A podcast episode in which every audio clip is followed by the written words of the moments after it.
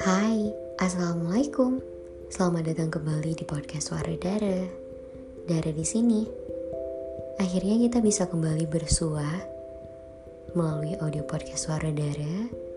Sebelumnya aku ingin minta maaf untuk teman-teman yang menanti, menunggu, mencari-cari karena ada janji yang tak tertunaikan.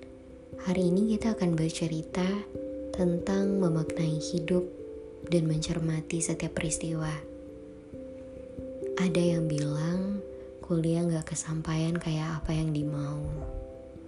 Orang tua gak setuju sama jurusan kuliah yang dipilih.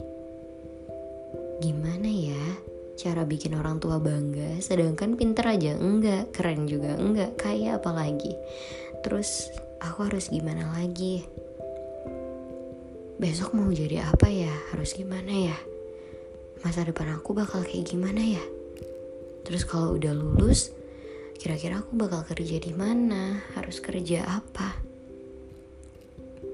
Kamu dan kita semua pasti pernah bertanya seperti itu pada orang lain. Atau bahkan pada satu waktu kamu mungkin di malam yang senyap, kamu pernah mempertanyakan pertanyaan itu pada diri kamu sendiri? Kalau iya, tenang, jangan malu untuk mengakui, sebab kamu gak sendiri. Banyak yang pernah mengalami. Apa ya namanya? Life crisis mungkin? Atau identity crisis? Ya, banyak sih ya orang menyebut demikian ketika banyak sekali hal yang ternyata hanya berjalan di tempat seolah-olah tidak ada perubahan apa pun dalam hidup. Semuanya tuh terlihat sama aja setiap harinya. Terasa membosankan karena hal itu terus-terusan berulang. Aku rasa kita semua pernah merasakan hal yang sama. Pernah bertanya-tanya ingin jadi apa besok atau nanti. Pernah merasa bingung harus mulai apa, harus gimana untuk mengupayakan banyak mimpi supaya bisa tercapai.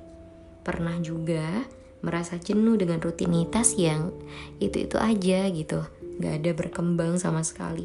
Bahkan kadang-kadang saking jenuhnya semua yang kita lakukan itu malah terasa sia-sia.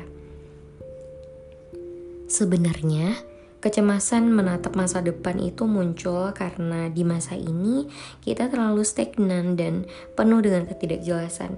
Benar nggak sih? Terus kira-kira apa ya kecemasan itu? Dan sebenarnya kecemasan itu bermanfaat atau enggak sih? Apakah kecemasan yang timbul itu kalau nggak kita perangi bakal mengubah hidup dan masa depan kita atau bakal jadi bumerang dalam hidup kita? Allah Subhanahu wa Ta'ala memberi hamba kesempatan hidup untuk jadi manusia yang bermanfaat, gak hanya buat diri dia sendiri, tapi juga buat orang lain. Di balik satu penciptaan, pasti ada tujuan baik. Tapi untuk jadi bermanfaat dan tahu tujuan dari penciptaan dan potensi dalam diri kita, tentu nggak bisa kalau dilakukan dengan hanya berdiam diri. Pertanyaan-pertanyaan yang hadir soal life or identity crisis tadi sebenarnya bakal jadi trigger positif kalau kita memang mampu melihat dari perspektif yang berbeda.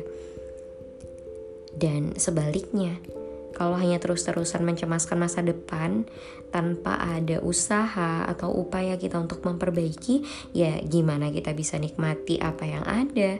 Padahal sebenarnya kita tahu gimana kita memperlakukan hari ini, maka itu juga akan mempengaruhi apa yang akan kita dapat di masa depan. Just enjoy aja every moment in your life mulai detik ini.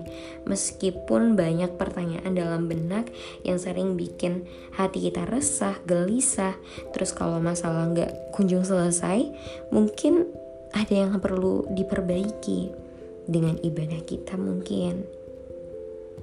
Bisa aja kan Allah ingin kamu tuh lebih berbincang banyak ngadu sama Allah dalam waktu yang ya nggak cuma lima menit atau nggak cuma dalam sholatmu aja. Bisa jadi dia memang merindukan keluh kesah serta permohonan seorang hamba. Galau, resah, sedih, dan lain-lainnya yang sekarang hadir dan bikin timbul banyak pertanyaan dalam hidup uh, bikin kita merasa was-was atau panik mikirin gimana ya kalau gini gimana ya kalau gini gitu kan. Atau gimana kalau justru seperti itu. Sudah sepantasnya kita rasakan dan akui itu pasti ada.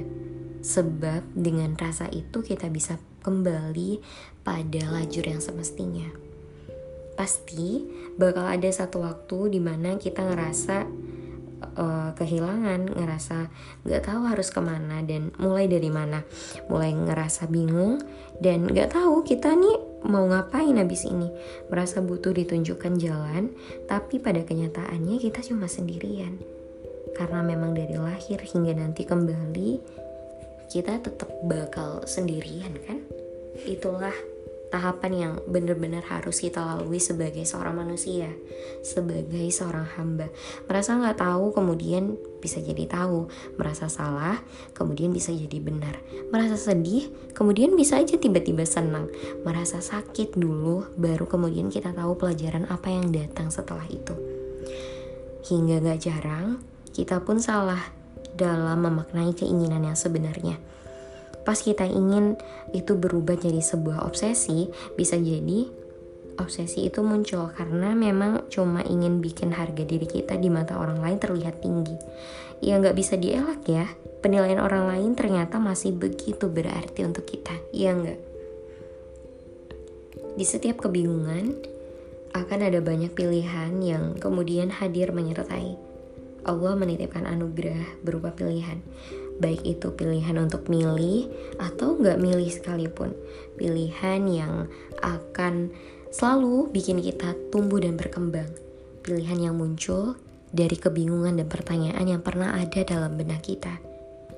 Banyak pertanyaan yang muncul tentang hidup bahkan tentang hal-hal yang kita lakukan agar dipandang baik misalnya oleh manusia lain.